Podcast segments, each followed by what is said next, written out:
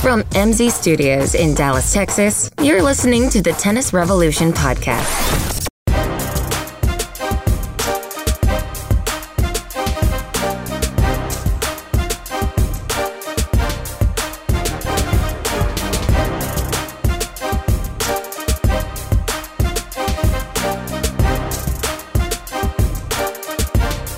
Well, I'm going to start the podcast out with uh, something I rarely do Admit you were wrong on something.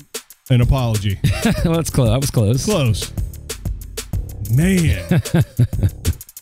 Have you ever seen something fall off a cliff? No, I haven't. Well, that's what our podcast did a week ago.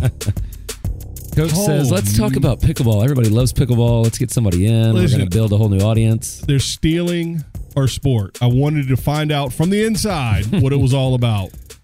And uh, the numbers, I think they're still in our favor. Tennis is okay.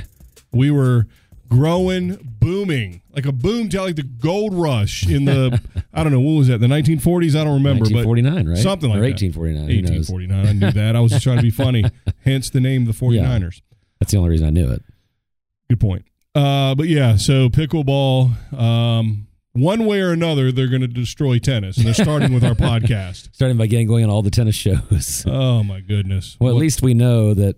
And again, I had to bite my tongue a lot last week, but the fastest growing sport in America, again, zero times anything is exponential growth. So now I want to be nice because uh, Courtney was a, a, a lovely person, and uh, I mean, very attractive. We should have had a camera in here. Our numbers might have went oh, up. there you go. Is that I don't mean to be sexist, but I'm just saying, um, because we we got killed. Well, and they started pickleball at my club this week, much to my And you quit, dismay. and you left. and in two weeks, we've had a total of about 14 players. Wait, you're not doing this podcast full time? um, so they had about 14 players in two weeks. So they haven't quite gotten the uh, crazy turnout they expected. Not yet. Give it a minute. People don't know yet. I don't want to give it a minute. I'm good because we just got four courts. That's the problem. Yeah, Like we got courts to spare. that's true.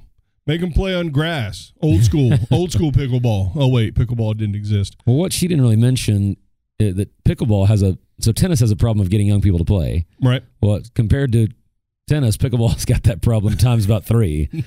so their average age is about 60. Tennis average age is probably, you know, 40s, early 50s. Pickleball's probably mid to late Early 60s. nineties. um. Well, And so those people want to be indoors in the air conditioning. They don't want to be outside in Texas in uh, the summer. so do I, and I'm Yeah, not. I'm not right. ninety.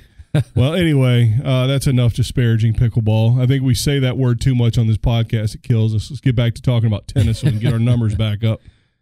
Uh, no, I like I said, I wanted to learn about pickleball. I didn't know anything about it. You hear all this stuff about it, and so we got it straight from the source.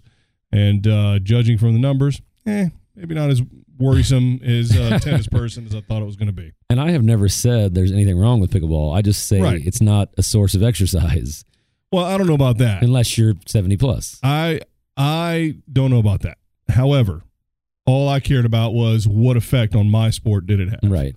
and clearly nothing. At least not not that this podcast is indicative of all tennis, just, Right. Just most. Yeah, I think it's who knows. I mean, what I and I don't want it to fail, but I, I hope it doesn't turn into one of those fad sports that's around for five to ten years and then kind of goes away for something else. But that's obviously like golf, that's obviously what happens more often than not. right? Um, I mean, there's only six or eight major sports in the world for the last hundred years. and uh, thankfully, tennis is one of them. They are Tennis, just not in America. true, and who cares? We don't need it. So anyway, so that was uh, my excuse for our numbers, but they're going to be back up because the good people are going to see tennis in the descri- in the description and say, "Oh, we're back." Right. The pickleball revolution podcast is over. Speaking of back, I may have made an error in judgment. Now, this- We're gonna get a second apology in no, one show. Oh. no, this is a, this is all a setup. Uh, I don't know if I mentioned this yet, but I achieved something for the podcast. A first, you didn't I didn't on mention air. Uh oh, I don't think. me either. I applied for you and I both. Of course, you didn't follow up as per usual, uh, but I did follow up. You did. for media credentials for the BB&T Atlanta Open. And I was impressed by that, by the way. and I'm not there, nor was I there the entirety of the tournament. Now, the there's good re- news is you're in the majority. with a, that's, a, that's a fair point. Now, to be fair, uh, no, there is no to be fair. I applied for credentials and didn't use them, but I was get I was awarded. Is that the, are you awarded? Is it like yeah, I mean, I Emmy don't- or sure. an Oscar? Yeah. I don't know. Um. So yeah. So we're moving on up in the world, Well- or the BB&T Atlanta Open is the bottom of the barrel, and that's the best we could do. Well, and obviously we're going to talk about that tournament, but I think when Maybe. when your two exhibition matches are bigger than the actual event, that's not a good sign.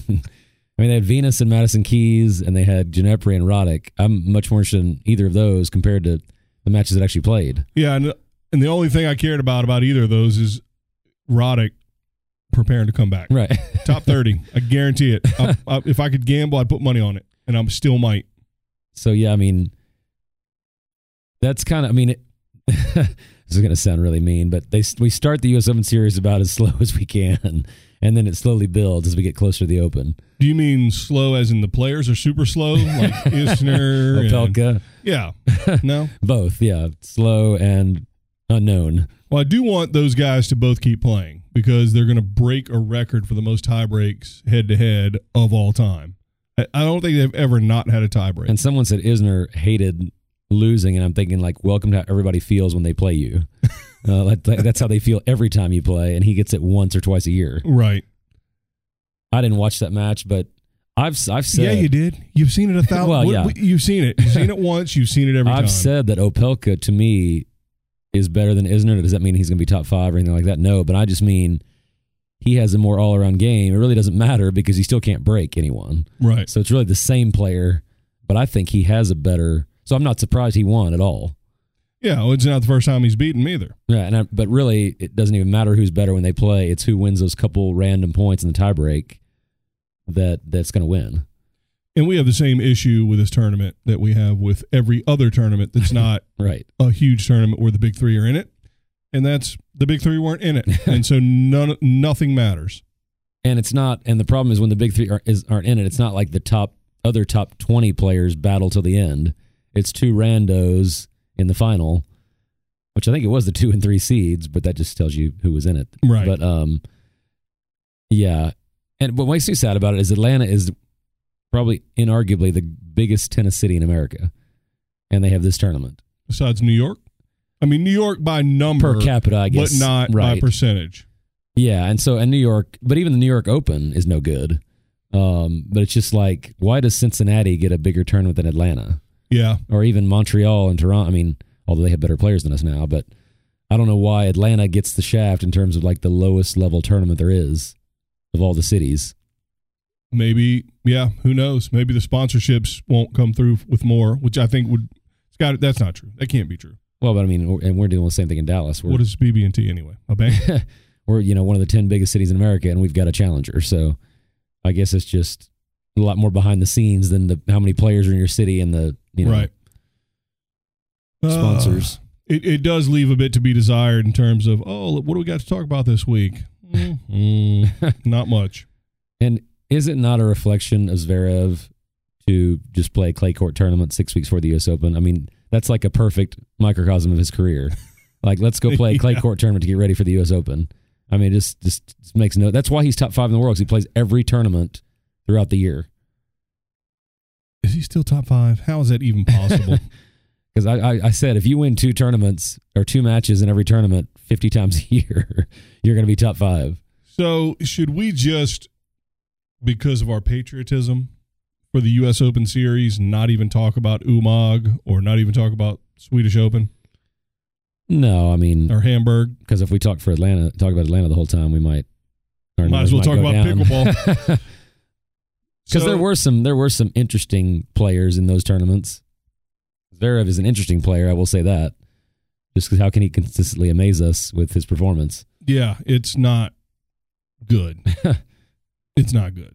And uh, TV's got to do what TV's got to do. They have to hype Right. their top players, but they're lying. It's all lies. Well, and I just think it's comical. You're literally going to have players going from grass to clay to hard in a span of four weeks. which we've talked about how ridiculous that is. Right. Because we had Newport last week, and then a clay court tournament out of nowhere, and then back to all hard courts next week. Or there might even be a clay court tournament next week for all I know, but but there's no continuity whatsoever. Yeah. It. Like I said, I mean, and we have a U.S. Open series, and they're still not doing it. Right. It should start with a Masters, end with a Master. Well, a week out the Right. Masters, and then whatever little 250 for the you know whoever, Yeah. and then the the Grand Slam. And again, am I going to get mad at David Ferrer for playing a clay court tournament? No, but when you're top five in the world, the Isn't he surface, retired? yes, the surface shouldn't matter that much. But then again, if you're so and so's manager, you know you you need them to go to the easiest term they can get. So I guess, I guess that's it. I don't I don't know. Yeah, unless unless they can put them together and and bound these tournaments together by rule, which the only way they'll do that is if the ITF, you know, swings their weight around Right. with the Grand Slams and saying, "Hey, this is how we're going to do it," or the U.S. Yeah. Open says, "This is how we're going to do it," Like from this date to this date, we can we're only having hard court tournaments. the, or saying you have to play in this many to even get in the U.S. Yeah. We, and we've talked about that Right. before. Um, you have to play in this many of the U.S. Open series. Not all of them. That's fine. Right. You have to play in at least this many. And by the way, a part of the seeding will be based on the U.S. Open series. Well, yeah. What's funny is they reward you for playing, but there's no penalty if you don't. I mean, really, to be effective, you need both probably.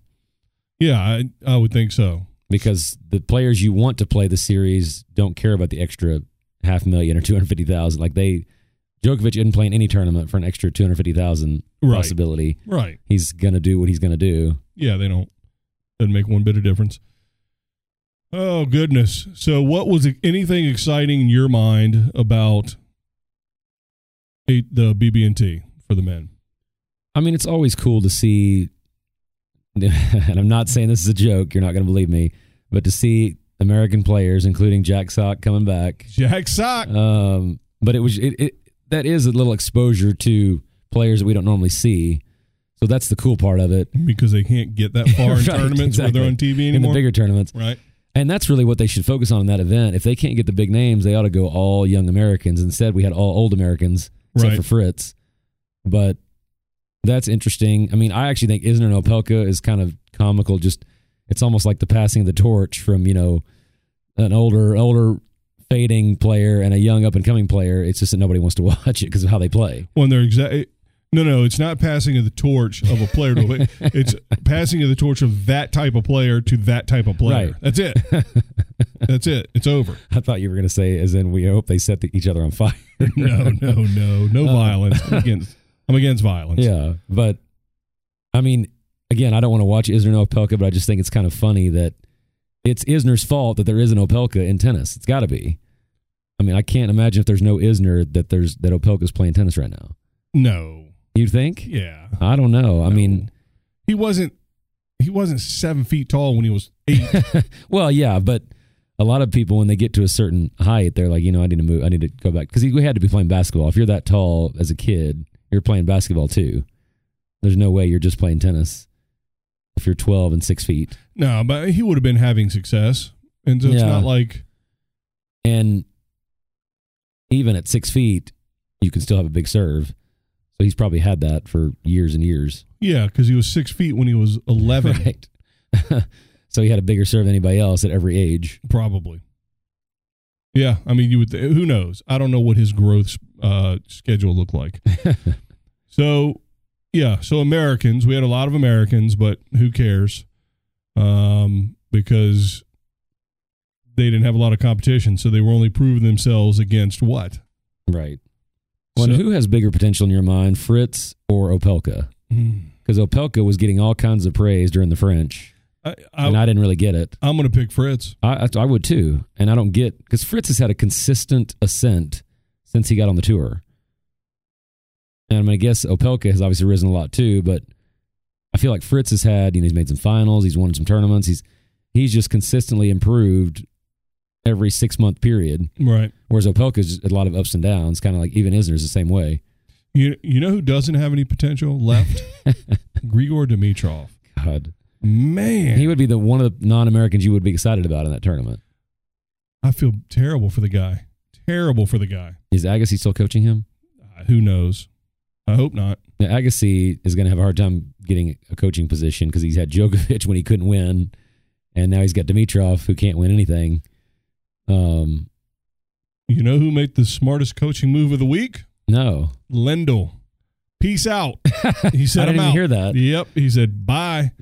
and that I mean, And apparently there were words exchanged over various, you know, social medium and other places. And Lendl was like, "Psh, well, look at my record, chump. look at yours. Well, and how bad do you have to be to get dropped by the coach instead of the player dropping the coach? Like that's a pretty unusual Yeah. because you're still getting paid even if your player sucks. Well, Darren Cahill was like, I'm going to leave if you don't Right. tighten it up. And she's like, all right, all right, all right. I'll, I'll do it. I'll do it. yeah. and and she got her life together. But uh talking about Halep, of course. Do you think Lindell left because he thought it was hopeless? I guess it's kind of the same options, but why do you think he left? I'll leave open ended. Um, I mean, uh, it's impossible unless I'm at practice Right. sessions, which maybe I was. You don't know what I do on the You had weekends. the you had the badge for it. yeah. Um, my guess is, I listen. I've I met with Lindell one time in a group setting. No, seriously, in a group setting with other coaches at the U.S. Open two years ago, and I remember that. and he is definitely still an old school coach. Now, I don't mean old school like he's choking, you know, Right. you know, he's not like uh you know, what's his name from Indiana. Bob Knight. That's the one, you know, he's not headbutting and throwing chairs and Right. stuff, but that's just cuz he's if he was a basketball coach, he would, but he's a tennis coach, so it's a little more reserved of a sport, but he's certainly old school and I would imagine Zverev is af- as far away from old school as you can get. I think Zverev, I think Linda would have better results with Zverev's brother. Well, what I was gonna, what I'm, I kind of got my question together now. Do you think it was that Zverev was doing everything he wanted and was not getting any results? No. Or do you think that I he think- wasn't doing the stuff that Lindell wanted? if I had to put money on it, which I'll never know, so I'm going to just claim I'm right. I think Zverev probably fought him the whole way. Well, that seems more likely just from watching the matches. Like we saw no really change in, like there's no identifiable change from watching him now from watching him pre Lindell, in my opinion. Yeah. Um Yeah, he's going to languish in exactly where he's at and I can't I I there's no the big 3 retiring is not relevant. To him. No, it isn't. He can't beat anybody. Right. not- Team. If you take the big three out, he's got two Frenches right now, potentially. Maybe, yeah. uh, Zverev has nothing. It, d- it doesn't matter because he never makes it to play the big three. He l- loses well before he gets to any of them. Right. He actually, I mean, he actually has as good a record against the big three as he does against people that are outside the top fifty. I, I mean, I'm, I'm guessing, but I bet that's true. Right. So, yeah, I don't, I don't think that. In fact, I would think that might even hurt him because then he has to beat people he's supposed to beat, which is much harder for him. Same with Curios. Yeah, see, sometimes it's just, and that to me also says one thing, and that is the fact that, but once again, which I've talked about before, it's not physical. Right. Clearly, the the kid can do things with a racket, and physically he can move, and all the rest of it doesn't matter. It doesn't matter. Do what your coach is telling you to do, and do it with gusto, and find out. But Right. you're not willing to do. I, and again, I'm speculating, but as a coach, you know, if I was coaching a player and he wasn't doing any, I mean, actually, I would hang on.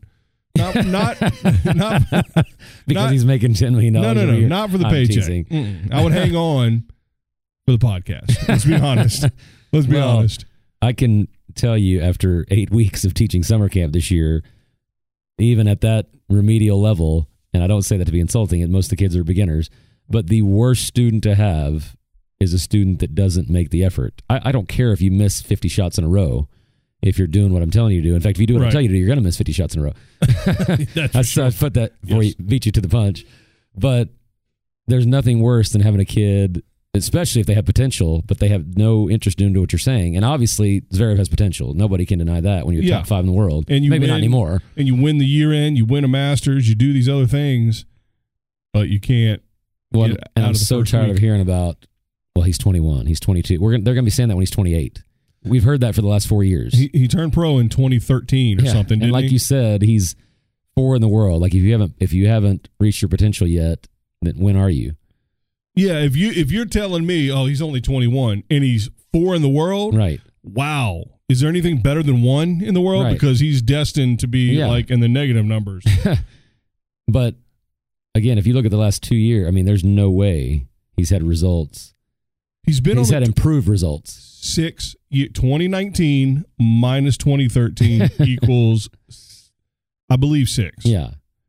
And So- again, not not to compare everyone to the big three, but six years into Djokovic and all Federer, they had all won a slam, probably multiple. Sampras, same thing.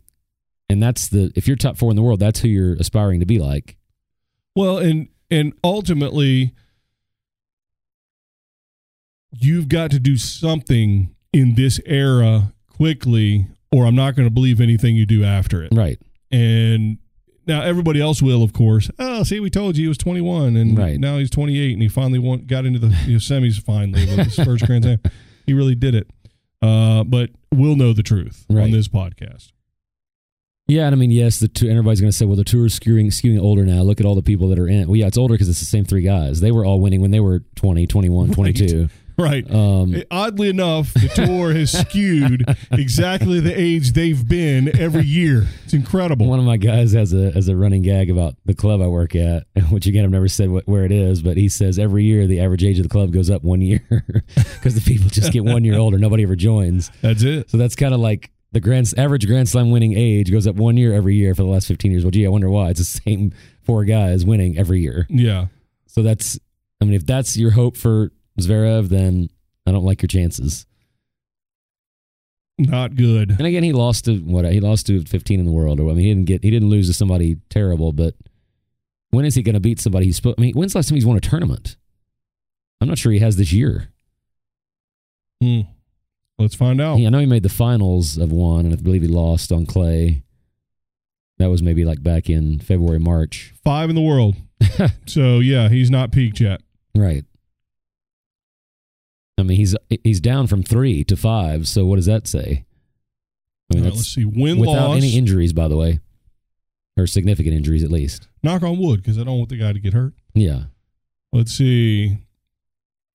How many Grand Slams have we had so far this year? three. oh, he's seven and three. Okay, Uh, so he's so he's made the third round on average, basically. um. Let's see. So he's made the final thirty-two, and yet he's five in the world. Eight and eight in tie breaks. I think that might be a story right there. Seven and seven in deciding sets, third or fifth. Probably not a lot of fifths. Oh, look at that! I stand corrected. Three and zero in fifth. All, Wow. All in first rounds. I Oh, bet. that was that. No, yeah, we know they they were. Yeah. One of them was Millman, Yes, um, which was first round, that is correct. and I think he did second round. I think he went to five in that tournament too. Mm, mm, mm. Yeah, it's uh, No titles, or it doesn't say this year. I'm thinking he might have won a 250 earlier this year, but um, either way, it's been months. no, it doesn't break it down that way. Just What- does what an total. Awful, awful website. This is the ATP website. It's not easy to navigate. To find what you want is difficult. But anyway, he's 2019, he won Geneva yeah. outdoor clay. There you go. So I thought he had won one that was maybe a 250. And, yeah, but he's probably been the number one seed in eight events, nine events. Um, and it's just underachieving. Like a year ago, two years ago, you could say, okay, he's still building, working out the kinks, but now you can't say anything except underachiever, in my opinion. Oh, I think it's clear. I think it's clear. I don't consider team an and- underachiever. And listen, he he played in his home tournament, right. so he's from Hamburger. Is that where Hamburger comes from? Is It Hamburg is. Germany? Is it, It really? is. Are you sure? I'm pretty sure it's it's- a myth. um, so he played in Hamburg. It's a 500, so it's more points than you know the 250 in Atlanta. Right. Which is stupid, too. Yeah. Um and it's his home spot. I get it. But that seems to me like one of those decisions that Linda would be like, "Dude, what are you doing? Are you trying to win the US Open or not? If you're not, I'm done here." Right. All right. Well, then goodbye. No, he's trying to get his 200 points or 300 points that he's going to get for making the semis and keep his ranking up I mean, maybe I'm wrong, but you don't get sponsorships based on ranking. You get sponsorship based on wins, title, your Grand Slam performance. I mean, Coco's probably got more sponsorship than Zverev has Right. after one Wimbledon. I mean, you're not sponsoring guys because of what their number is next to their name. People, they want to sponsor people they're going to be able to see on TV in the major tournaments. Now, by the way, just for the sake of the listener, stay with us here. The reason we're we're destroying Zverev right now, and also supposedly talking about the Atlanta Open, is because he should be in the Atlanta Open Yeah. and not in a clay court tournament, getting ready for the U.S. Open. And so, possibly, perhaps, maybe speculation, maybe that's part of that whole attitude that Lindell said, mm, "I'm out." Well, like you said, it could have been like, and again, it's all speculation, but it could have been that Lindell said, "You play. Let's go to get ready for hard courts." You know, even if he didn't say play in Atlanta, you should be training somewhere in America Right. on hard court. And he said, "No, I want to go see my mommy." Right. Which, hey, I ain't nothing wrong with that, um, but, but. to me, the- it was the writing was on the wall when Lindell wasn't there for the Roland Garros. I'm like that. If you can't be there for the four weeks, not eight weeks, four weeks that your player plays in a slam every Right. year, then there's something wrong. Like there was Right. already there had to be tension already, and I think Lindell just. And who knows? Maybe Zverev wasn't satisfied either. I mean, they didn't get the results they wanted, obviously. Sure. So But they're the same results that he had before Lindell. Right. So I don't know that there's a lot. And Yeah. Lindell probably worried that it's ruining his reputation because he turned Murray around so much. Yeah. And he's doing, I mean, and it's not like he's just sitting around playing golf, Yeah. although he's doing that too, I'm sure. But he coaches our juniors, the USTA, nat, you know, at the, right. the boys 14s or something like that. So, you know, he's putting in work and, and, Obviously, if you're traveling all over the world with you know some goofball, then uh, it's taken away from that. Which there you go. So Zverev's not only awful, he's trying to destroy American tennis. So if you get three coaching offers tomorrow, Osaka, Zverev, and Kyrgios, which one are you taking? Ah. And even probably having Osaka in there makes it too easy, but well, I'm I'm scratching off Curios immediately. Th- There's no. I Help. think there's going to be some coach that really wants to revitalize him. no, no, no. I do, but I don't. I think he's a lost cause. Yeah. because he just. But I think out of- there's going to be some ego coach that thinks he can turn him around. yeah, but that's going to be the wrong kind of guy. Right. Um, hmm. I think. Yeah, I mean Osaka makes that too easy. I think I would definitely take Because she's Osaka. already won, too. So you know Yeah, she has but- the ability. Yeah, but she's in a bad place. looks man. horrible. She's in a I bad know. place right now. Um, but I, yeah, I think I would take Osaka. That's too easy. Try again. Think about another. I thought one. about Try saying again. Zverev and team, but I think team is too easy too. Yeah, I bet you he's a worker. I bet Yeah, you he's like, yes, right. sir, coach. You There's know? nobody underachieving as much as Zverev at this point. I mean Kyrgios, but we know why Kyrgios underachieves. But he's not underachieving. That's what we expect right, of him. right, right. And well, that's what I mean. We know why It's he's so in our- performing like he does. Right. Um, did you see? Did you see him directly talk smack about Djokovic? There was some kid or somebody. I, can, I don't know who it No, was. I knew he posted something about rooting for Federer in the Wimbledon final. Well, he did that, but no, but he there was uh, somebody that had a uh, a Djokovic with you know like the line through the circle, like Yeah. Ghostbusters or the no smoking sign or whatever, and uh and Kyrgios saw it or whatever. I don't know. It might have been Kyrgios's friend. I don't know what Right. it was. And then he goes over and starts marking on it with a mark, you know, because he was Right. signing the and and so it was not it. Not only was it, oh, I don't think this guy's as good as those other two guys. It's, yeah, I don't like you very much. Thought that was adorable. Again, I love it. I, I only love it though if if Kyrgios actually goes far enough in a tournament to actually play him at some point in the next year. Well, no, he's more likely to play him in the first round Because nowadays. now he's unseated. I'd love to see that in an early U.S. Open match. I mean, that would be awesome. and I'm sorry, I think I think Djokovic would destroy him. I do too, but who do you think would have more fan support? Ooh. Man, I think that would actually be well, but pretty see, close. Djokovic sort of has what he has, Right. and all he can do is go up. So Yeah. if he's in a in a in a in a match, he's going to have his fans. But then if something you know Right. he can earn more. Whereas Kyrgios, he'll go up and down. I Right, mean, the all whole of a sudden, time. people will hate him at the drop of a hat because he'll do something stupid. He'll tank three games. well, he'll turn around and, and, and start talking smack to somebody in, in the Right. stands, potentially for no reason, I guess. I don't know, but um, but yeah, that'd be that would be. highly entertaining. for a night Arthur Ashe US Open match. I mean, how that would be highly entertaining. Uh, what kind is it good or bad for tennis? Short term, long term. Good or bad? Short term, long term. well, it's good short term because Definitely good short people are term. going to be tuning in. I Maybe don't- not good long term if Kyrgios wins for sure. Well, here's the thing. Yeah, that's true. Well, here's the thing. I, I was watching golf, and golf is still, you know, even their like junior program, the first tee, and uh, various other programs, they have this whole like rules, like uh, you know, uh, character things Right. for kids or whatever. And it's like all the stuff that you would expect for a ladies and gentlemen Right. sport, like if you accidentally touch a ball, you know, when at a dress and you make it move a little bit Right, it literally helps you in no way, shape, or form in terms of your score, right. but you have to report that as a stroke. And by the way, I absolutely love that about golf. Tennis is way worse about that. Would you love that about tennis? Because Yes. I'm telling you, if you and I were playing each other and I hit an ace down the tee, which wouldn't be hard against you, you're very slow. If I hit an ace down the tee and you didn't see it, and you asked me, did I see it? Right. And I saw it clearly out, I would call it on myself. Yeah, I would call. Now you have to ask me. right. To be fair, I mean, I in Yeah, a I'm not going to friendly go out of match- my way to call it out. in a friendly match, you know, if I'm just playing, then you know, whatever, I'll call it on myself because I missed the serve, whatever. But right, if you ask me, but see, people don't even know that you can do that. right. They don't know that you can do that, and they don't know that I'm supposed to answer correctly. Yeah. So if you ask me, I'm obligated to say, yeah, that No. was out. When I play with my friend, I always give him the line. He asked me, I, I said, I wish you wouldn't have asked me because, yeah, it was out.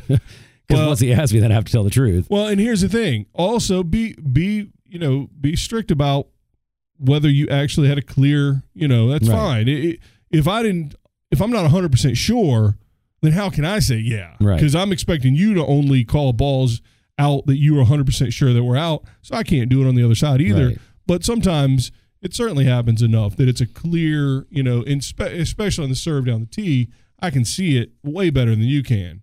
When you're Um, not even talking about with those though, those aren't even rule violations. What I love about golf is the rule violation is like there's no warning, there's no oh let's talk about it. it's stroke penalty or Right. disqualification sometimes on Yeah. certain penalties. if you sign a scorecard and you realize, oh, that's right, I had an extra putt or Right. you know whatever, one stroke, yeah, they don't give you one stroke penalty. you can't add that stroke plus a penalty and you Right. still win by two. No, you are DQ'd, and guess what? Those cats DQ themselves. Yeah, it's amazing. Now, and they certainly, usually get praise for it as they should. and certainly, there are some that don't do it. I would imagine. You know, I'm Right. sure. Yeah. I'm sure there are, but but by and large, that's what the game is about. And I do think we're missing that. Now, I think you can have both.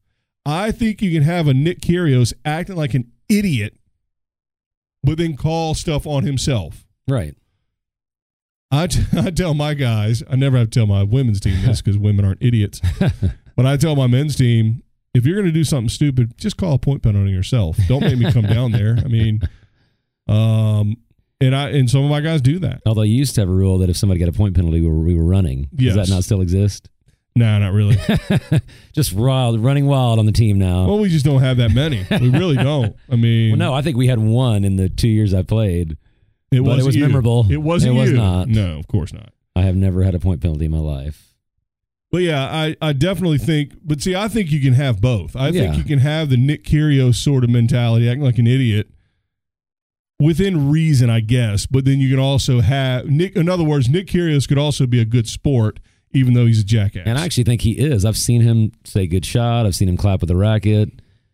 Um, now it would depend on who he's playing, probably. Well, it depends on who he's playing and what state of mind he's in, because he's truly a toddler out there. Yeah. He's really like a toddler, and if you take away his goldfish, you know he'll lose his mind. Right. Um, But I've never had a problem with someone throwing a racket or slamming a ball unless it was near me. Right. Yeah, but it- mm. yeah, I think if it crosses the net or comes Mm, Yeah. at towards the net, done. Uh, certainly a racket comes over the net. I mean, you're talking about DQ. Um, but if you, I mean, basically, if you turn around and hit it at the at the at the net or at the fence, most officials don't really bother with that. If it goes over the fence, Right. they'll hit you. And in college, there's no warning. In USTA, there is, but Um, I don't know. I But see, that's what I mean. Why do we need a warning for rules we already know? right. That's what I'm That's- saying about golf. yeah, yeah, yeah. Like you don't get, oh, you know, you accidentally touched that ball. Well, that was the first time you did it, so no problem. But if you do it again, it's like why do Right. we need a warning when the rules already right, established? including saying bad words or Right. ball abuse.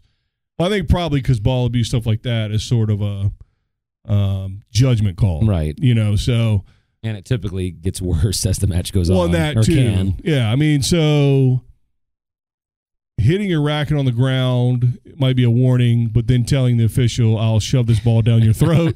Well, Mm. who's ever said that? I don't know. Well, but So- and that's why I got so mad about the Serena thing about acting like she should have got a warning or what. I'm like, why? The rule we know the rules. Right. Like the rules are not now. You can get if you're going to get mad at that official for not enforcing against other people. That's one thing. You can't get mad at him for enforcing the rules. right. You know, you can get mad at someone for not enforcing. You can't get mad at them for enforcing. Right. Oh, so Hamburg happened. Who cares? It's clay. Am I right? Am I wrong? Am I right? I mean, I think you're right overall. And Gestad happened in Switzerland. Yeah. And we don't care about that either. I mean, I do, honestly, a little bit, but out of principle, it's like, no. Sorry, we've been waiting to get back to America since March. Right. And I don't even like I don't even give those tournaments any credit in March. the Sunshine Slam. Right. Um, so for that reason, hey, too bad Gestad, too bad Switzerland, you neutral. Su- And I mean, I guess the counter argument is is do you really have is European players should they really have to be in America for you know 10, 8, 10 weeks straight? I mean, that's a long time. But it's not like they're home now. I mean, they don't live in Gestad, they don't live in Hamburg. So what's the difference? except for Zverev, right? yeah, So you're going to be traveling. but I no matter guess what. all the Europeans do, you know, so they're closer. Yeah. Everything Europe's closer. I don't know. And I, it's hotter there than It in is- Atlanta, probably. I mean, just get just all right. So we can say on the one hand, oh, there's tournaments and all that kind of stuff happening while the U.S. Open Series has started, and you can say, all right, well, not every single human can play in Atlanta, Right. Right? What, are the, what is the draw? Twelve size twelve, It's the only way American could be in the final. right? Had to be So, small. so that's fine. There- There's an argument to be had there, but you can't tell me that the U.S. Open Series, which is the current Grand Slam on the calendar coming Right. up, the first tournament's 250, and you have a 500 going on at the same time Yeah. That, competing. that doesn't make any sense. That makes Zverev's argument a little more valid from his point of view. Right. I'm, I'm home. I'm playing a bigger tournament, getting more points. That's what it's about. It's Right. about points and it's about, you know, rankings and money, right? So Yeah. it's hard to argue. If they were both 250s, mm, then the only thing he's got to say is, I wanted to go home. well, you're rich, okay? You can buy a first class ticket anytime you want. Right. After you lose first round at Atlanta. You got- You're going to have plenty of time eh, right after the first round of the U.S. Open. Yeah. But I just think to me it's it kind of tells you who are the people now I mean now there's three people, but even 10, 15 years ago, who the people are that are actually serious contenders that think they're going to go deep in a slam. Maybe. And maybe not 6 weeks out, Well, but I was going to say, and part of it is is it's a 250. Like I Yeah. said, if we started with a bang and gave them a reason to be there, otherwise, why wouldn't you have maybe two 250s right, at the same time? Shorten the U.S. Open Series a week right, and have the first week as that. Hey, come on into the U.S. and play some tournaments, Right. some 250s, and we'll mix it all around, and then a, a Masters, and then get it going. And I'm even saying, hey, bump one of these up to a Masters. I don't, Right. you know, I don't care. Well, and I think what you said is right, having the first one be that because then all the players are here. They're not going Right. to go back to Europe for a 250 clay and then come back the next week. They're just going to stay. And then you're getting all the big names and all the tournaments. And even if you shorten it a week, I don't mind. yeah. You know, and push Wimbledon back like we talked about. But, what I don't understand is all you have to do is look at the formula of the guys that are winning. I mean, they're going to play the same two tournaments. Federer and Nadal, Djokovic, they're going to play the same two tournaments before the U.S. Open. Now, is that why they're winning? No, but they've done that formula for a long time. right, They've played. They're going to play one Masters and probably one 500 en route to the Slams. yeah, that might not be the only reason they're winning, but hey, it is working. Yeah, why don't you emulate as much as you can that they're doing, and then see how it goes. and not be a chump. I think the fear is that he okay he plays two tournaments. Well, he loses first round in one, loses second or third round in the other. Then you got no points, and then you're going into the slam where you're going to get hardly any points, right. and then you leave the whole two month period with 300 points. Oh man, man, oh man. it just it just takes so much away from the season.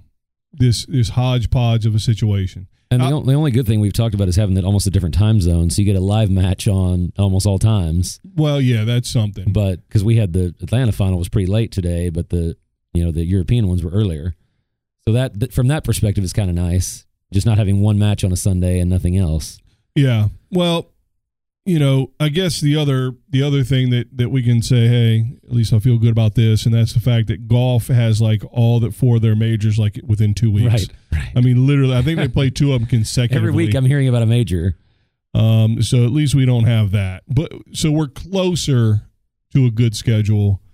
But but golf is so weird. I don't know. I don't know how golf works. It's so odd. But having the grass court tournament after Wimbledon and the clay court tournament after Wimbledon, that's like that. That to me just doesn't make sense. And those are easy things to fix. right, Um, right. I didn't mind the Hall of Fame tournament being after Wimbledon just because it's grass and you know grass court specialists want to play it. But Well, and it's not a real tournament. Yeah. It, it's a Hall of Fame ceremony mixed in with a tournament. that was they- one of the worst courts I've seen, by the way, for an ATP event. Yeah. Um, I couldn't even get the lines bright enough to see.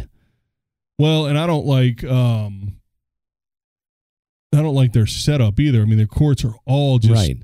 you know, it's like they took a soccer field and put a bunch, put a bunch totally. uh, so it's all just kind of Which I don't remember that previous years, but yeah, maybe it's been oh, has yeah, it? mhm. Yeah, I, maybe they just had a bigger stadium or more seating or Well, when we're inducted into the Hall of Fame as contributors to the game, um by the way, I'm kidding. 1000% I'm I, kidding. kn- I knew that.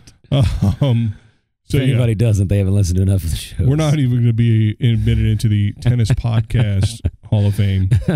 pickleball after last week. Yeah, yeah, lowest numbers in recorded history. um, all right, so I've said this before, and I'll say it again. Who cares about men's tennis? Right. You want to talk about some women? I mean tennis. Let's do it. All right, right after this.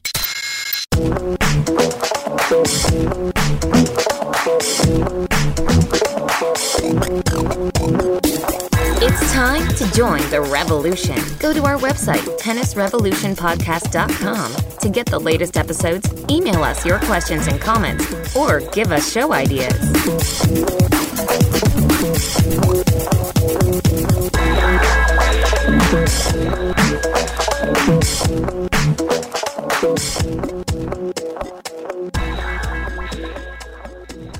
Women's pickleball. So what we're gonna? Oh wait, there's no such thing, is there? It's all just pickleball, That's right. or it should be. Man, I'm Or, still or shouldn't be. I'm still busted up the fact that that was a disaster of a podcast. Oh, pickleball. Poor pickleball. All right, so women. Now, we have got to get the ranking situation and who's got a chance to win the U.S. Open under control. It's out of hand. I think it's a delightful mystery. Well, that's because you're not very bright. Um, it so again, nothing really on the women's side. For some reason, Atlanta doesn't care about women. That's one thing they do that's weird. You know, on the U.S. Open Series, they kind of they have a lot of the same tournaments, but none of them are the same gender at the same time, except for Cincy, right? And Cincy, It's it has both. and then The Canada it has sort both, of, but it's in different locations. yeah, so Canada sort of does. Um, you threw me off. You said the same gender at the same time. You meant both genders at the same time. oh yeah, same tournament. Yeah, whatever. um, so so anyway, yeah. So this week, the women are just doing their thing. They figure, you know what? They're all going to play in Europe, so why bother scheduling a U.S. Open series? But again, that just sort of adds to the U.S. Open series isn't really a series. It's just a marketing nonsense they try to do. Right. which kind of infuriates me because the idea of it is sound. Well, and what's funny too is I don't ever hear them talk about it during the open. Like They used to. they used to. It used to be a big deal, and now I don't even go into the open half the time knowing who the top three people are that have the chance for the bonuses. so the women will be in uh, San Jose, and the men will be in D.C. next week. So yeah, and that Washington's kind of a It's probably a 500, but it's kind of similar to No, Atlanta. there's Is it no- still a 250? It's got to be. See, It's it's similar quality of the field to Atlanta. No, it's a 500. I, I think they it Bumped it gradually up. increases. Yeah. good for them. Um, but we're not going to talk about men because we don't care. Um, but we forgot to mention that in the first half that they do have something coming up. But DC usually is a better tournament too. Just obviously the money, but I guess people figure, all right, we're getting closer, so we might as well. Clo- Oh, yeah, Um, closer in time and proximity to New York. yeah. So seat to pass is the one seed, so that's somebody real. Yeah. Um, and then hatching off is the two. Yeah, so two people that you know people care people that are on an upward trajectory. I I am not gonna lie, I'm a little concerned about Tsitsipas in the last couple slams. Losing to Wawrinka at the French is one thing, but losing to uh I've already forgotten his name. That's how unknown he was at Wimbledon. That was that was a bad loss. Well, and we try to chalk it up to grass. Right. It's a little bit different, et cetera. and so he we'll has see. a pretty big wind up. Well, listen, hard court is sort of the great equalizer. The the movement's better for everyone, more sure footing, a more truer bounce. And so, you know, you don't get goofy bounces unless you're playing, you know, so- somebody's got goofy spin like Sue Shea. Yeah. Then you get all kinds of crazy bounces. Um, so the, the yeah. So anyway, we kind of forgot about the, the talking about up, upcoming tournaments, but So where is the city open? The women's. D, oh, the City Open. That's what it's called apparently. No, the City Open is the men. That's no, D- it said Coco qualified for the City Open. They must call both of them that. oh, it's both. What are we doing? Oh yeah, so they do have both in Washington. I'll be doggone. Do we even do a podcast? but so that's that makes it a little bit bigger deal. Just that it's got both always makes it get more attention. oh, there it is. but yeah, she killed. And That doesn't make sense. that's one thing about Coco. She just like she did Wimbledon, she killed the women in qualifying. Like I mean, how is she killing women that are like 100 to 150 in the world? At you know 15, that's pretty crazy. Well, I mean, if nothing else, confidence. Hopefully, it'll you know because that worked. She won eight straight games in her last round of qualifying at one point. Nice, Um, America, baby. but yeah, so she'll be in there. We know that's going to draw a ton of attention. So that's actually an interesting tournament. I mean, it's having Tsitsipas, her. There's got to be some other big name women playing. I'm sure. Probably Venus. I doubt Serena's coming out for this, but uh I don't ever, for some reason, remember watching much of DC. Like every year, I can't go back and say what my favorite DC moment is, or Well, this is dumber. This is even dumber than what they're doing by having Atlanta as a 250 while they have a clay 500 in Hamburg. right. They've got the city open for the women and the men, and they have San Jose for the women at the same time. Well, that's the in the same dumbest- country. That's the dumbest thing I've ever heard of. Yeah, because why are you? I mean, the only valid reason you can have for having two different tournaments is that they're different surfaces or different amounts. What reasoning could you have for having? And I, I, I remember now that I'm hearing this, I remember this happened last year because we were Yeah. like, why are you having West Coast and East Coast in the same weekend? That's so dumb. 'Cause I wanna they say are that- different number. They're different Okay, levels on the women, but so what? right. They're the only two U.S. Open Hard Court Series tournaments. So, I mean, Svitolina is the one At San Jose, at San Jose. yeah. So why is number five or six in the world playing a lower tournament than DC? Yeah, and then Sloan is the one in DC is the one seed in DC. Uh, I, like I said, the in my mind, not in the mind of the tour, but in my mind, the only positive is you avoid the potential of repeating the same matchups. Which again, that never really I was gonna happens. say, that ain't happening It on the never women's really- side. Good, good. it never really happens. But imagine if you had two or three dominant players that played each other for six weeks leading the Open, and it's like "Uh, I already watched them play the last six weeks. Like, yeah, when the San Jose one is a bigger one yeah, by a lot. bigger draw. N- No, bit well, bigger money. It's eight Oh, eight seventy six versus two fifty. Why is it the win? This is going to start a debate, but why are the women's tournaments that are combined with men seem to be worth less um, than the? Not all of them. Other there, tournaments. there was one or two examples, and I, you know, I demanded equal pay. Right. I demanded equal pay. So, um, It's just got to be just too many cooks in the kitchen. I guess it's just. I mean, if we can have two terms, why not have two? I guess. I mean, I guess that's the that's the thinking I guess. because people aren't traveling from San Jose to Washington to watch a tennis tournament. So you you know, Well, maybe they separate don't. audiences. Maybe they don't. Ha- maybe they're slowly but surely making the move all the way to San Jose and get because maybe DC's not big enough to Right. handle two big tournaments. I don't know. I don't like it, and it's dumb.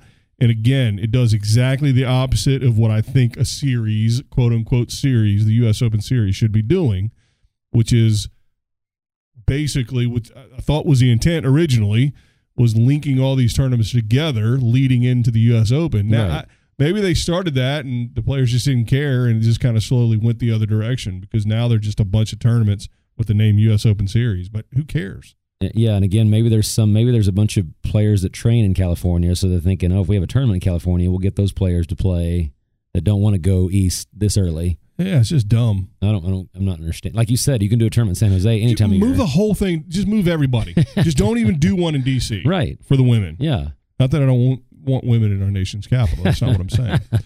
Um, but yeah, it just doesn't make sense to me. Uh, what are you going to do? And- but no other, no other sport would do that. Only tennis. Maybe golf, but I don't know how they operate anyway. No, they would never have two big Well, tournaments in, in the same, country. Right. Yeah, because they have a European tour or whatever. Right.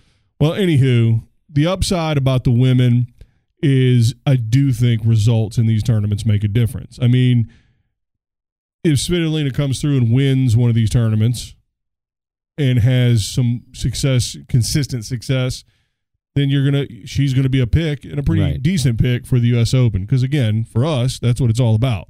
When we have seen women win the U.S. Open series and win the U.S. Open, men, it's not happening because the top men don't play enough. yeah, but it does so it definitely has in the past meant something right.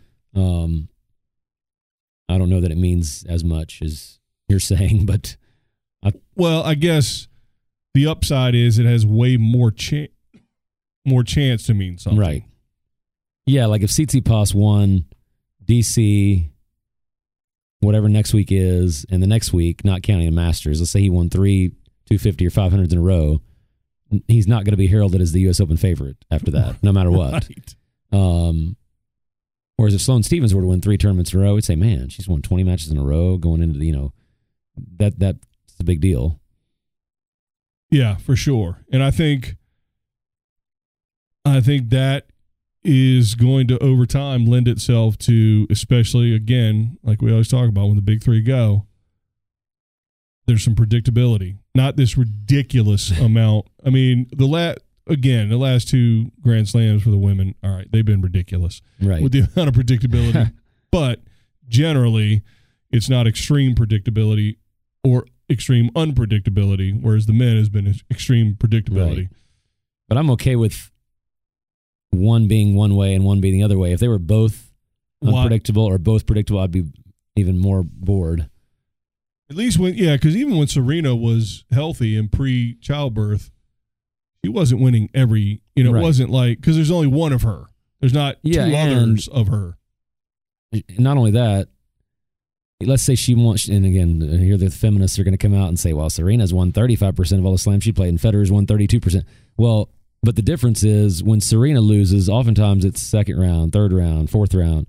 We know pencil, go ahead and pencil Federer, Djokovic in to the semis of the U.S. Open, like Right. today. Yeah. So to me, the predictability in the men, the problem I have with it is the first week.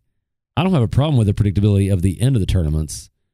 It's the first week how it's just completely blase. Every match is three sets. Djokovic wins in three, Nadal wins in three, Federer wins in three. Like that's the problem I have. If Serena were to win every round, she's going to have some three setters, some nail biters in there. That that's different. I'm Yeah. fine with that.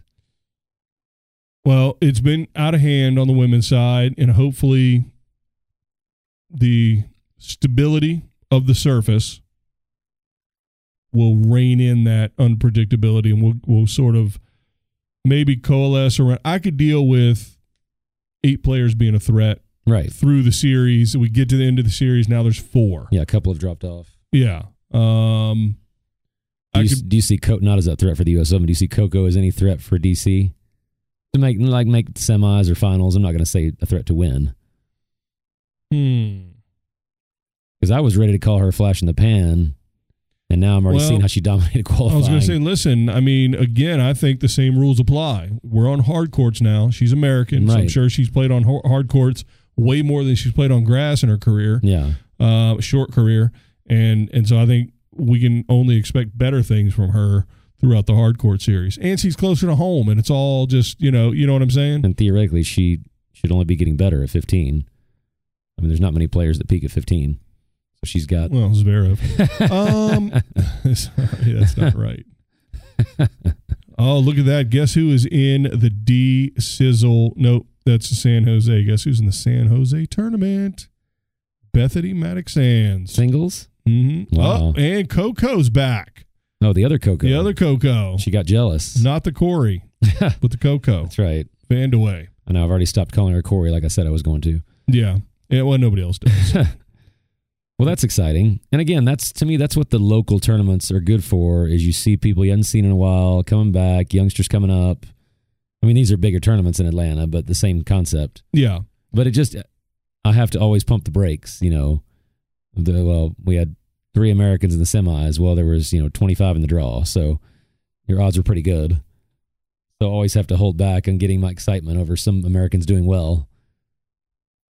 Yeah, but at least the Americans on the women's side are young, and you feel like every bit of success they have throughout this U.S. Open Series, the smaller 250s or whatever, it's just building their confidence, building their game, and it's all in front of us. You know what I Yeah. mean? Whereas the men, it's like, I don't literally, if Isner got to the finals of the U.S. Open and lost in five sets to Federer, Right. I would tip my cap and say, "Well done, sir. Right. That's an amazing accomplishment." And you know, whatever, but that's the last time that's ever going to happen, ever. Right. Whereas on the women's side, you know, Coco makes it to the quarters or the semis of, you know, one of- any one of these, even the smaller ones. Right. It's like, all right, now we've got something. We're building, we're moving, we're grooving, and Well, and so how sad is that? Because Query and Isner have both made a Wimbledon semi, and you, nobody said like how that's going to springboard into something bigger. yeah, oh yeah, Uh, and not even because of age; it was just because like you sort of knew it was the draw worked out well. You know, they had a good they had a good week. Whereas, like you said, at if least Sloan- one walkover, Yeah. they didn't have to run.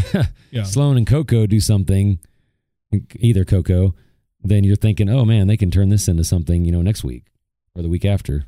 yeah, and of course, not even close. not even close. Um, and again, we're an American centric podcast. I got it. We're not xenophobic, but we're an American tennis coaches, and that's what this is about. So that's why it Well, we matters. see that most of our listeners are Ameri- I mean, from America. So theoretically, that's what they want to hear about. Well, all of our pickleball fans are from America. I'm certain of it. Do they have pickleball? I should have asked her that. I'm sure they do. Yeah, why not? I was going to ask. There's uh, enough people that have given up on tennis, I guess, to I was going to say, I'm a little bit interested to see if Allison Risk, you know, shows up in the summer because they said her best service is grass. It's like U.S. Open is debatably faster than grass. So what's the disconnect there? I mean, the, she should be just as good now. Right. Um, so I'm curious to see. I mean, you have to get confidence of being the number one player in the world and barely losing to Serena. That's got to lead to something. Yeah, I would I would hope. So hopefully she's in one of these tournaments this week and can do something. 'Cause she's not old. I think she's mid 20s. I don't see her. Hopefully, But she, she just got married like a week ago. Oh, that's right. Because that's that was like a. I think it was scheduled during Wimbledon. Technically, if she'd have made the final, she was gonna have to move it. Oh. that's funny. Um, well, you saw and you heard the whole deal about Batista Good, his Oh, entire yeah. yeah bachelor Or his Party, the uh, wedding was party was, yeah. Um And which again, I did you ever do? I mean, again, we didn't play two week long tournaments, but I don't consider myself super optimistic. In fact, I'm pretty pessimistic when it comes to my own game. But I never scheduled something like during the Right. parameters of the tournament. Like Right. that's so weird to me. I don't even schedule anything during the Super Bowl and my, my Steelers haven't been in it in quite some time. but I'm like, if it's a Thursday through Sunday tournament, I'm not scheduling anything till Monday. That's just to me, that's just common sense. Thursday through Sunday. You're good Friday. You're good. Friday's good. Thursday night? yeah, you're good Friday. Um, Friday but that morning? I mean, it's Yeah. like accepting failure before the event's even started. That's that's Eh, the it's all right. Yeah, it's all not right. getting the hotels. I can understand, but I'm like scheduling an actual event during. I don't get that. Are you defending Dennis Sandgren? Is that what I hear? Oh, no, what did he do? He told that joke about he didn't have a hotel for the Oh, so well, they all do. They all and say somebody that. said I guess I guess he didn't think he was going to be in the tournament. he tweeted back, uh, nobody did. Whatever. yeah, you're right, buddy. Oh goodness me. So anyway, so got some Americans uh, obviously in some tournaments. So Sloan's in DC. Uh, hopefully she'll. I mean, why wouldn't she win it? right. Yeah, Madison Keys is the two. Eh, she's not going to win it. Um, you've got, um, I mean, I don't know if this matters or not, but you got Kennan and play, playing Brady. So at least one U.S. player will get to the second round. And then Lauren Davis is playing Eugenie Bouchard back in the Oh. house. So who is Coco playing? Or have they even said that yet? Let's see, Coco. They may just say Well- qualifier. So Madison's playing a wild card. Shelby Rogers back again. She's playing Mladenovic. We got Allie Kick. She's playing Monica She's Puig. Kind of been the forgotten yeah, up that's all and right. comer. Yeah, that's all right. It's just good to have numbers because then I feel like okay, you know what I mean. It's like Yeah. Trust me, I know what, exactly what you mean. yeah, uh, Christina McHale, Catherine McNally, they're all in this uh, D sizzle in the. By the way, did you know DC Ryan Harrison was married to Christina McHale's sister? No, and I didn't care either. Uh, so I just found that out. So Corey slash they got her listed as Corey in the draw, of course. Good. C O R I. I know. So let it go. yeah. Uh, she's playing um, Zarina Dias from Kazakhstan. Okay. I've seen her before. Yeah, it's where Borat's from. I think that's her. So And- that And is a match she she'll- can win. Well, she'll play the winner of uh, Serenko and I don't know who Wang is from China. Quang Wang. Yifan Wang Oh, there's a couple different ones. might be. Um, so no big matchup that's going to draw super super attention until later. Yeah, I mean, you know, I mean, even For her, I I, mean. don't have a lot of hope for Keys getting far. I really don't. I- I've, Unfortunately, had, I've been asked by a couple different people what my problem with the keys, and I said I like her. I, I Love again, her. I had a friend who sat on a plane with her and said she was amazing. Said she was Yeah. couldn't have been nicer, but I just you have friends in Uh, first class. this was before she was big time. I see. Uh, she was like sixteen or seventeen, but I'm not um going to jump up and down over somebody that just can't Keep it cross the together. final hurdle. Right. Does that mean she sucks? Obviously not. And if I said she sucks, then I'll retract that. But it's just, it's depressing to see. I should have put her. That sh- that would have been a good one for this Zverev. I mean, you Yeah. still would have chosen Keys over Zverev. I'm oh, for sure. Keep by by far for Keys all day. And here's the thing: um, out of all the Americans that are not Serena, I'd like to see Keys do the best. Yeah, I I would like to see her round out her game with a little more defense, with a little more, you know. if you um, could combine her and Wozniacki, they would be the greatest player of all time. because true. Wozniacki has no offense, Keys has no defense. right? Um, but yeah, so Madison, I would love to see Keys um, do great. That'd be fantastic. That'd But be absolutely fantastic. When we've talked about the only reason she's a top level player is because of her big game, Her forehand, Mm-hmm. and then it's everybody's now ginormous. telling her to, you know, slow, the Slow it game down. down. That's that's the it's hard to do. right.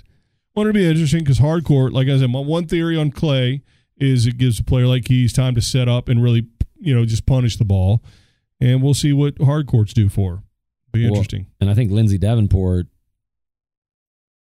and this sounds bad, I think it's a bad matchup for Keys just because. It's the exact same Right. player. right. We talked about that with Agassi and Djokovic. The difference is, is if, if you inserted keys back in the day, that forehand looks way That's more what I was going to amazing say. She would have been dominant. than it does now because, I mean that that level of power was there wasn't a lot Right. back then. Now there's, uh, 40, Capriati, now there's 40 people like that. right? I mean Capri, and yeah, you have to be a Wozniacki who runs marathons or Halep who Right. you know can go for days on end uh, to be able to deal with it. But When it's a, it's a better version of Isner in that she can have five good matches, but she's, if she's not on, she has no chance to win. right, but she won't get tired if she plays an extra set. well, she might. Um, Not that tired. right. Not that tired. Uh, so Shelby Rogers, um, knee Yeah, I'm surgery. Not on the Shelby Rogers band. I, I know. Well, she seems like a wonderful, wonderful person. She's an American. Right. All right. I'm on the Bethany bandwagon, not the Shelby oh yeah, I Rogers. can't wait. Can't wait. But anyway, so uh, how about Eugenie? Remember, we did adopt Canada on the men's side because our men are so terrible. Are we, are we going to do the same on the women? I, I think she's she's She- done. Can we call her friend of the podcast, even though she has no Again, you're idea giving me we all these exist? better options. It should have been Kyrgios, Bouchard, Zverev. Oh, Bouchard! for the love of God, Oh, lawsuit. I need Uh, I need to monitor Second lawsuit. I need to monitor every single bikini photo shoot to make sure she's not, you know. Well, and the great thing as a coach for all those people is you get off early in every slam. It's perfect. I mean, you're not you don't have to work for the two weeks. that's true. I get to I mean, you sightsee coach Federer, you're freaking there every two weeks while at the tennis court. You're in Paris on Right. the tennis court for two and weeks. babysitting That ten, sounds se- awful. 10 sets of twins. I mean, how many kids does he have? And they're all twins. I think It's I'm, I've had the ridiculous. wrong philosophy of coaching my whole life. I got to get the players that lose early, Yeah, and then I have my weekend free. you're doing it wrong. Yeah, Uh, so then we have. Uh, so then we go to San Jose. So Svinalita's the one, um, and then Anna Samova is the four. and it's funny that s- since Coco, you've heard nothing about her. Yeah, And she was like so big Oh, three yeah. months ago, uh, Danielle Collins, and who she's still winning. isn't what you know we thought we, she was going to end up being, and she's you know Nah, she is to me. a big hitter, yeah, and so yeah, I, I, I, mean see her as a middling kind of twenties, thirties. yeah. Uh, and here's the worst part about Bethany Maddox Sands in this tournament: she drew Venus Williams both wild cards. What a bummer! That's funny.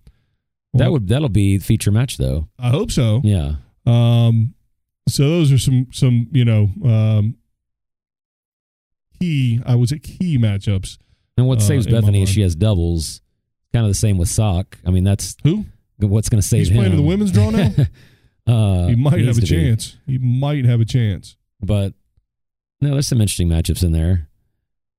But I think Anna Samova is doing the more traditional path. You know, she's playing, kind of getting better each week. I mean, she's up in the top 30 or 40 already. So she's gone up extremely fast. So as it stands, this will be the second men's draw Right. of the U.S. Open Series, counting Atlanta last week, and then two at the same time for the women. So by the end of this week, August fourth, next time we record, we would had we would have had two draws for Right. both. I would say exponentially more excited about the women's than I am the men's. Yeah, I was, I was going to say we will we'll have seen every American player in the top 250 in the world by the end of the two weeks. And on the women's side, they'll win matches, right. which is amazing. Yeah, I know. I'm I'm always excited because the women. If Venus and Serena retired tomorrow, we're not gonna you know bang our head against the wall like we would if Federer, Djokovic, and all retired tomorrow. Um, we would know there'd immediately be people that would be up there to take their place, and Americans, I mean. Um, If they retire tomorrow, Djokovic would hit 30. he would get to 30. um, but I mean, if all three of the big three retired, the men's, we would we wouldn't even know who to I'm cheer for. switching, I'm switching to pickleball if that happens. But if Serena and Venus retire, it's like, oh, well, that's okay. We've got Sloan, we've got Madison, we've got Coco, both Cocos. Um, we've got enough people to carry it, and maybe not to that level, but at least to have potential to win a slam. Well, that's a question I asked is is can the women's game carry tennis in America Right. uh, without the dumb boys? And I don't mean Americans. I mean good quality players in the men versus whatever we have minus Williams. Uh, well, I guess like your your theory, they'll both retire at the same exact time. Um, but without the Williams sisters, can they carry it? And I, I seem to think they can. I really think they can. I think women's tennis can carry tennis um, for a bit, for a bit. The only thing I don't want is I don't want tennis Equal to turn, prize money. I get it. I get it. I don't want tennis to turn into soccer where Oh, yeah. America's like the Bush League, Right. and then all the top players are, you know, European, which has already Well, happened in the men's. But here's the thing.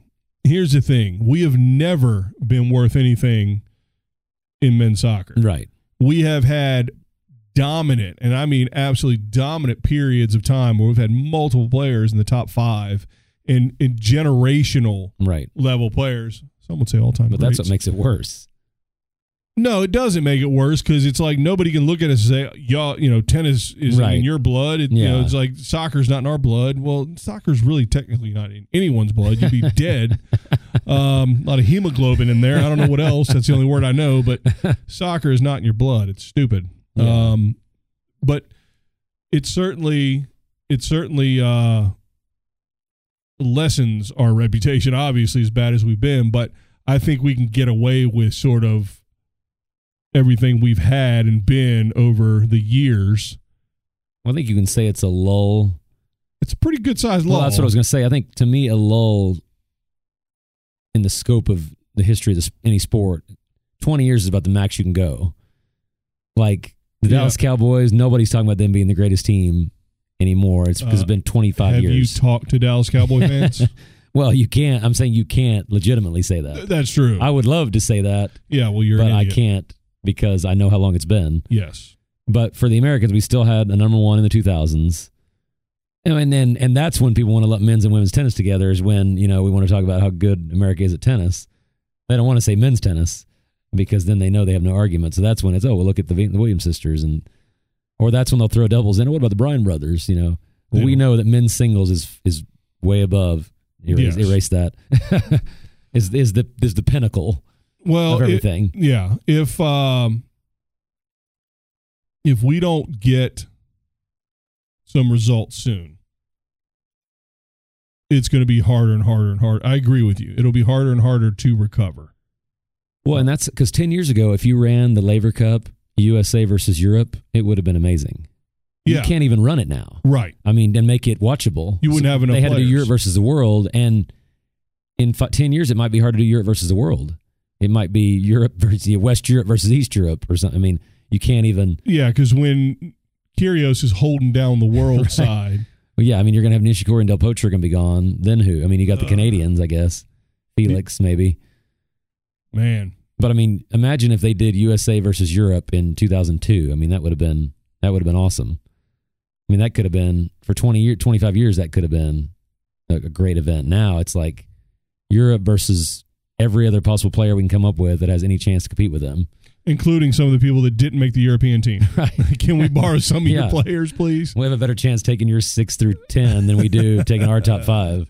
Not good. It's not good. Oh boy, oh boy. I mean, the good thing is Have we that- talked about en- enough about women's tennis yet? I don't want to leave them out. well, we didn't talk about any of the from last week, but um Well, there was, really wasn't no, there wasn't. anything last week. Um, Burton's lost again. She's just in terms of results, it's kind of this Vera. She's good at making it quarters, semis. Um, yeah, if we did, if you did Europe versus USA women's, it would be incredible. Still, oh yeah. I mean, in fact, USA would probably have a pretty big edge, I would think. if we did four player teams, we could run three teams. Right, I- If if you mixed them up, you know, not all the top ones on one. right, right, right. you know, top player and then a second tier player and then a third tier Yeah. one on each team, we would have four good teams. Yeah. So I think that, I mean, do you ever see that happening in the Labor Cup? I know we're getting off topic, but do you ever see that becoming a co ed event? Hmm. No, because uh, Well, then you're splitting half your money. So what's the benefit? well, um, Because you're not doubling your attendance if you add women. right. So first of all, it Davis Cup is switching, so Right. everybody's mad that they're ruining women's wom- wom- uh, Fed Cup. I mean, um, could it ever be? Man, it's funny because Federer is a saint to everyone. Right. He don't want no broads getting his money. they don't. He don't want no broads getting his paper. Yeah, because Serena ain't coming there cheap. Him and Laver are counting the dough. And he's not running. He, if he did run the women, he wouldn't run it without Serena. yeah, yeah. It would have to be the Laver slash Graph Cup or Yeah, something, or right. whoever it would be. Who's who's uh, Margaret Billie Court? Jean. That's what I thought you were going to say. Well, I was going to, but it just eh. Um, no. I yeah, that good luck enticing Serena if that's the name. Yeah, Um, that'd be hilarious, dude. Is she going to get twenty four or not? I'm not seeing it. Man. And again, I, I you could call me a Serena doubter for a long time, but I'm just the last three finals you've lost, and you really got pretty favorable draws to get there. Well, the problem is now she's kind of her ranking is so weird. Like she's benefited from the chaotic draws of the last few tournaments. Yeah. But if you're ranked 12, 16, 18, 20, I mean, that's that's a hard draw to navigate normally because you got to beat two or three top 10 players to get to win the tournament Right. on a, in a normal event. And she's always got the mental block at the U.S. Open. She doesn't come into the Australian Open in top form. French has always been her worst. I, I said next year's. That's what I said in our last Next time we talked. Next year's woman is her best chance, and then you're talking about a whole year from now. And then you got the Olympics too. I don't know if the Olympics are right before or right after Wimbledon. I think they're right after. Man, that is that's crazy to think about. And so it's just uh again, I think any seven matches, she's gonna be the favorite in almost every match. But not seven total. Right. Yeah. Like she won't like who would you put as the favorite right now? That's that our women's tennis, not that this is our US Open preview, but we said it's gonna change anyway. it's a little early, but, okay. But who would you put right now as your favorite? I mean, the easy answer is Halep just because she just won. hmm. Mm-mm. But I, it's definitely not Serena. I'll put it that way. Yeah, I I for sure don't think it's Serena, and I would have. I mean, it's a cop out, but it's a fact. It would have to be Halep. Right. I mean, I you know, it sounds like a cheap answer, but I think it's also the best answer. And uh, and again, the upside is is uh, I think the U.S. Open Series will help us determine. So you Right. ask me that in two weeks, and I might zone in on a better answer or or feel a little more solid about that answer. Well, that's I why I mean, didn't mind asking now because I think that will change. The men isn't changing. It's Federer, Djokovic, No, what? Nadal's third. We're not going to wait to see who wins. uh, you sure? See if Tsitsipas wins in Washington. Um, Tsitsipas did beat Federer there last I'm, year. I'm sorry to tell you, man. It just means nothing. All these tournaments mean nothing. well, as much as we talk about they wish we did they did them a certain way, it really none of it. None, none, no matter how they do it, they're not going to matter They just for the don't, men. They just don't matter. For the they women, they just- do. Although I would say this: if they were forced to play them, then either the guys wouldn't be see because they don't want to be the big three don't want to be be near each other. Right. That's for sure, based on how you know pissing the dog out about it. Um, so if they if they made a situation if they d- put the series together where seeding was based pretty heavy on or a good decent sized percentage on the U.S. Open Series, then I could see the amount of play hurting these older guys. But they Right. they can get away with not doing anything for you know leading up to the whole thing. Well, I think I criticized Djokovic for playing not playing a grass court warm up. How'd that work out? Uh, Uh-huh. Not good. He should have won easier. Um, so yeah, and that's why I, ju- we joked. I joked about copying their formula. I mean, the formula really doesn't matter for them because they're just way better than everybody else at Yeah. this point. But Yeah, but it's got to be it, something's got to give. There, there's got to be you know something. So your formula idea, um, even though it's probably a lucky guess that you got something right, it you know do something different because whatever you're doing is not working. yeah, that's and it's- my philosophy. and it's not going to work by luck. yeah, going f- from Germany to you know Canada to New York isn't isn't working. Or maybe they've just thrown in the towel and like, hey, I just want to see the world. I want to. I'm going. I'm basing think my it- tennis schedule on sightseeing. Not seeing the world, but I think it is thrown in the towel. I think it's no matter what I do, I'm not going to win the U.S. Open, so I might as well play where I have the best chance to win the most matches, be closest to home, whatever the case is. they really know they're not going. Now, team, I don't think so. You know, he seems to be. You know what I mean? Right. I mean, and he made the quarters, so he's got some history of success. and I don't care about. I, I don't care that that quote unquote Clay's his best service. He, he's a professional tennis player. He's top five, top ten in the And he world. lost in it all seven six in the fifth. so eh, I don't care what surface it is. It doesn't matter to me. Maybe grass is the outlier, but He's actually switched his schedule this year. Remember, he used to be in every tournament. right. He would have been in Atlanta last Yeah. you know a couple years ago. So he has changed his schedule, and I, but I don't know that it's helped his results at all. Is the sad part. Um, we and shall. that's probably why he's How do we six or talk about seven. men again? we do that all the time. women's is over. we really don't do that all the time, to be honest with you. But they didn't play last week, really. I mean, They Right. played in Bucharest or somewhere. um, yeah, I'm much more excited about the U.S. Open Series for the women. Uh, and we say that every week. We say, and, and I don't think anybody, if, if you're not as excited about it, is it's because you don't like women's tennis as much. Which, Right. and I'm not saying you're sexist and a rapist for that at all. I'm just saying that's a fact. If you're not more excited, you just don't like women's tennis as much because it's it, it's it's so predictable and it's o- it's it's over. I mean, we know what's going to happen. Well, for the, the- the for the US potential Open. in the men's draws, I mean, the women's draws is so much better in these small tournaments, and the outcome is almost always better. I mean, yeah, if Tsitsipas Kachanov made the final, that would be interesting. But when's the last time the one and two seeds made the finals and they weren't the big three? Well, and who cares if they do? Because again, the big three aren't there. Right. and it it's not going to make a bit of difference, you know, in two weeks. Now, at some point, it is. At some point, I'm going to say that, and I'm going to be wrong. And if I do that on the women's side, it's like, eh, you know, hey, he took a shot, he Right. he took a guess, but it's unpredictable.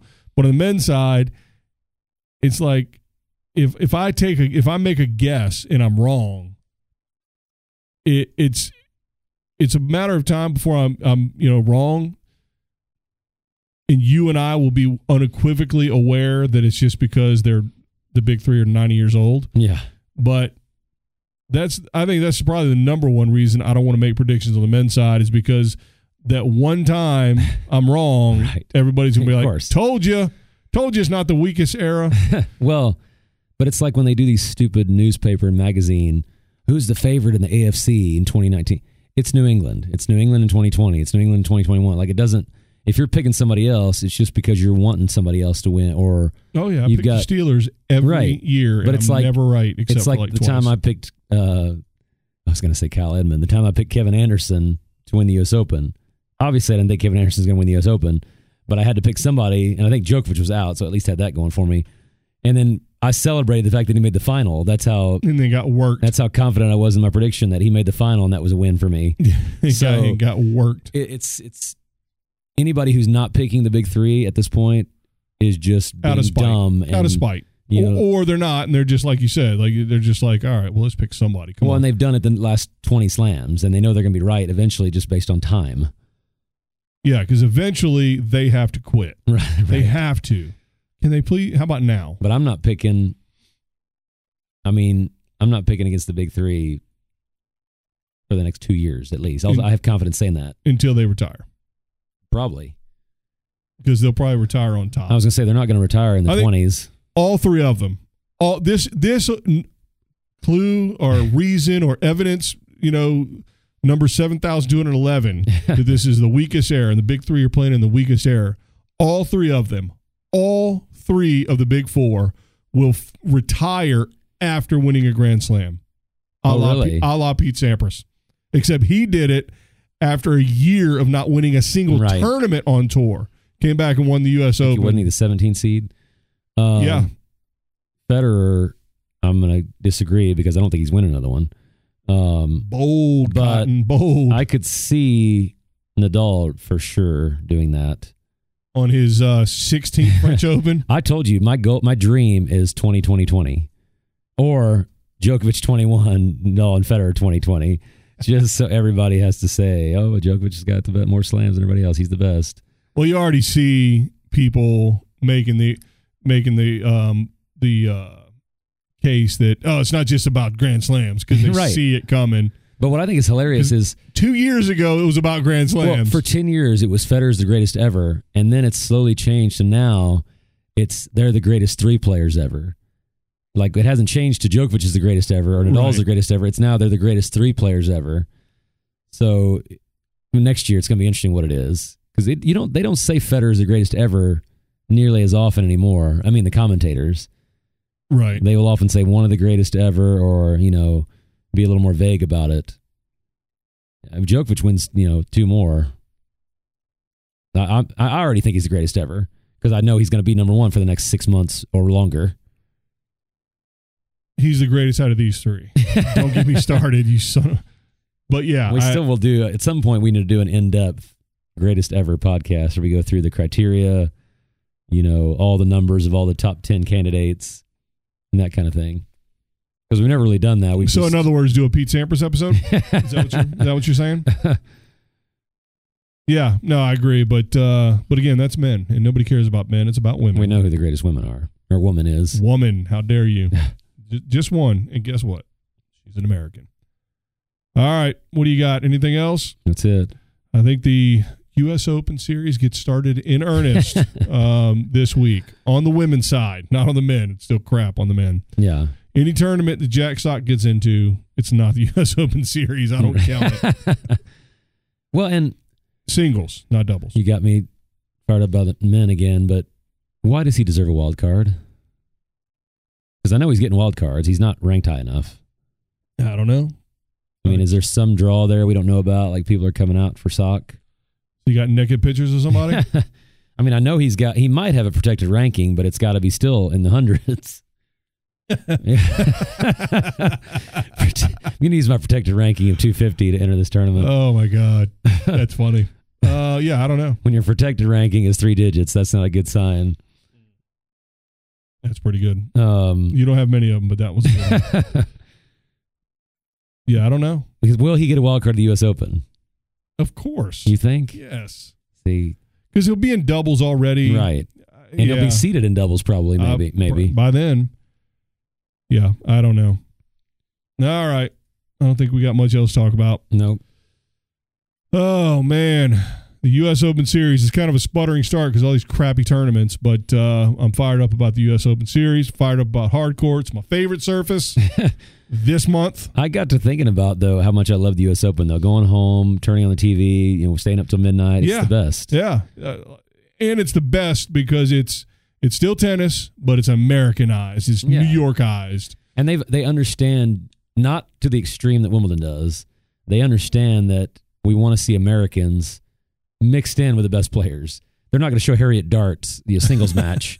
Like they understand, Like our Harriet Right. Dart, yes, like, they- they understand that Jack or Sock. in other words, Jack Sock. Uh, they understand. no, that, Harriet Dart's way better than Jack Sock. How dare you, like, sir? We want- they understand we want to see Federer and all joke with those people. But if you can fit an American in there, that's exciting. Then that's cool too. Like when they had the Federer Tiafo, that was the one of the best That opening was- nights ever. Yeah, yeah, that was pretty all uh, very electric, yeah. very electric. And of course, it helped that the match ended up being five sets. But Right. Oh man, oh man. US Open Series rocking and rolling. We actually have something to talk about. No pickleball next week. So all right. Anything else? No corner? no, Thank goodness. I, I'm pretty sure the corner is dead. corner's dead. Maybe Thank I'll revive goodness. it for the Open. Let's not. all right. So everybody, uh, I've been forgetting to mention it, uh, but check out our Twitter. Follow us on Twitter at Tennis Rev Pod. Uh, you'll get tweets apparently from Twitter, but they'll have our latest episodes and and just link to them, and then you can also share them. You lazy. Share them. That's what it's about. I don't send it out for you. I don't care about you. You're already listening. You know how to find it. The two friends you have, send it out to them, and don't send it out to any pickleball people. I'm kidding. I'm kidding because they're all tennis fans too. right. Um, so that's uh, Tennis Rev Pod on Twitter. Now, boy, let me tell you what. I got some good news. I got maybe the best news of the podcast. We are up to 121, breaking records. Wow. 121 Instagram From followers. 115, wasn't it 115? It was. It was. Yeah, you kept. You kept adding and Right. subtracting just to drive me insane. now so- I figured out how to make five fake Yeah, you got accounts, so now- So we're up to 121, uh, w- 1.21 gigawatts.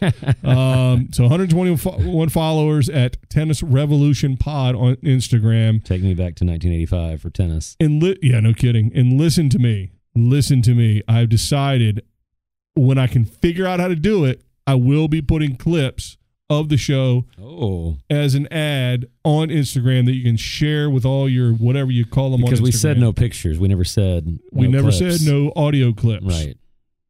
So what I really meant was, no, you don't want to see the dumb picture of what I'm about to eat for dinner on Instagram. No one cares. Nobody cares about taking a picture of me somewhere and and with the with the caption "living my best life." Well, you know what the most I do a podcast with Corey. There's no chance I'm living my best life. you know what the most viewed picture on Instagram is, don't you? I'm afraid. It's not what you think. okay, what is it? It's an egg.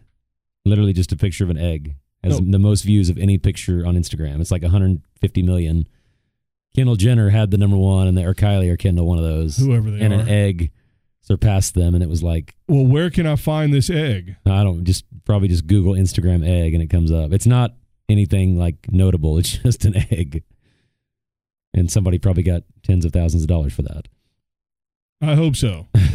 That's ridiculous. Now I'm rethinking this whole thing. I'm thinking about canceling my Instagram. So anyway, Instagram, do that. If you know any professional tennis players, Eugenie Bouchard would be ideal uh, that have Instagram. tell them to follow She's us. looking for a coach. well, that too. She Yeah. needs one. Uh, tell them to follow us. They could use the karma because there is such thing as pod karma. That's right. and uh, and then you know we could use the content to be honest with you. Um, then we wouldn't have to talk about pickleball. I got to let it go. Uh, it's over after this one. It's over. I, they crushed our numbers and it's It's gonna be a devastating. pickleball drinking game next week. Something. So anyway, all right. So that's it. Nothing from you. Good. That's it. All right. Until next time. Thanks for joining the revolution. Bye, guys. Eugenie's back.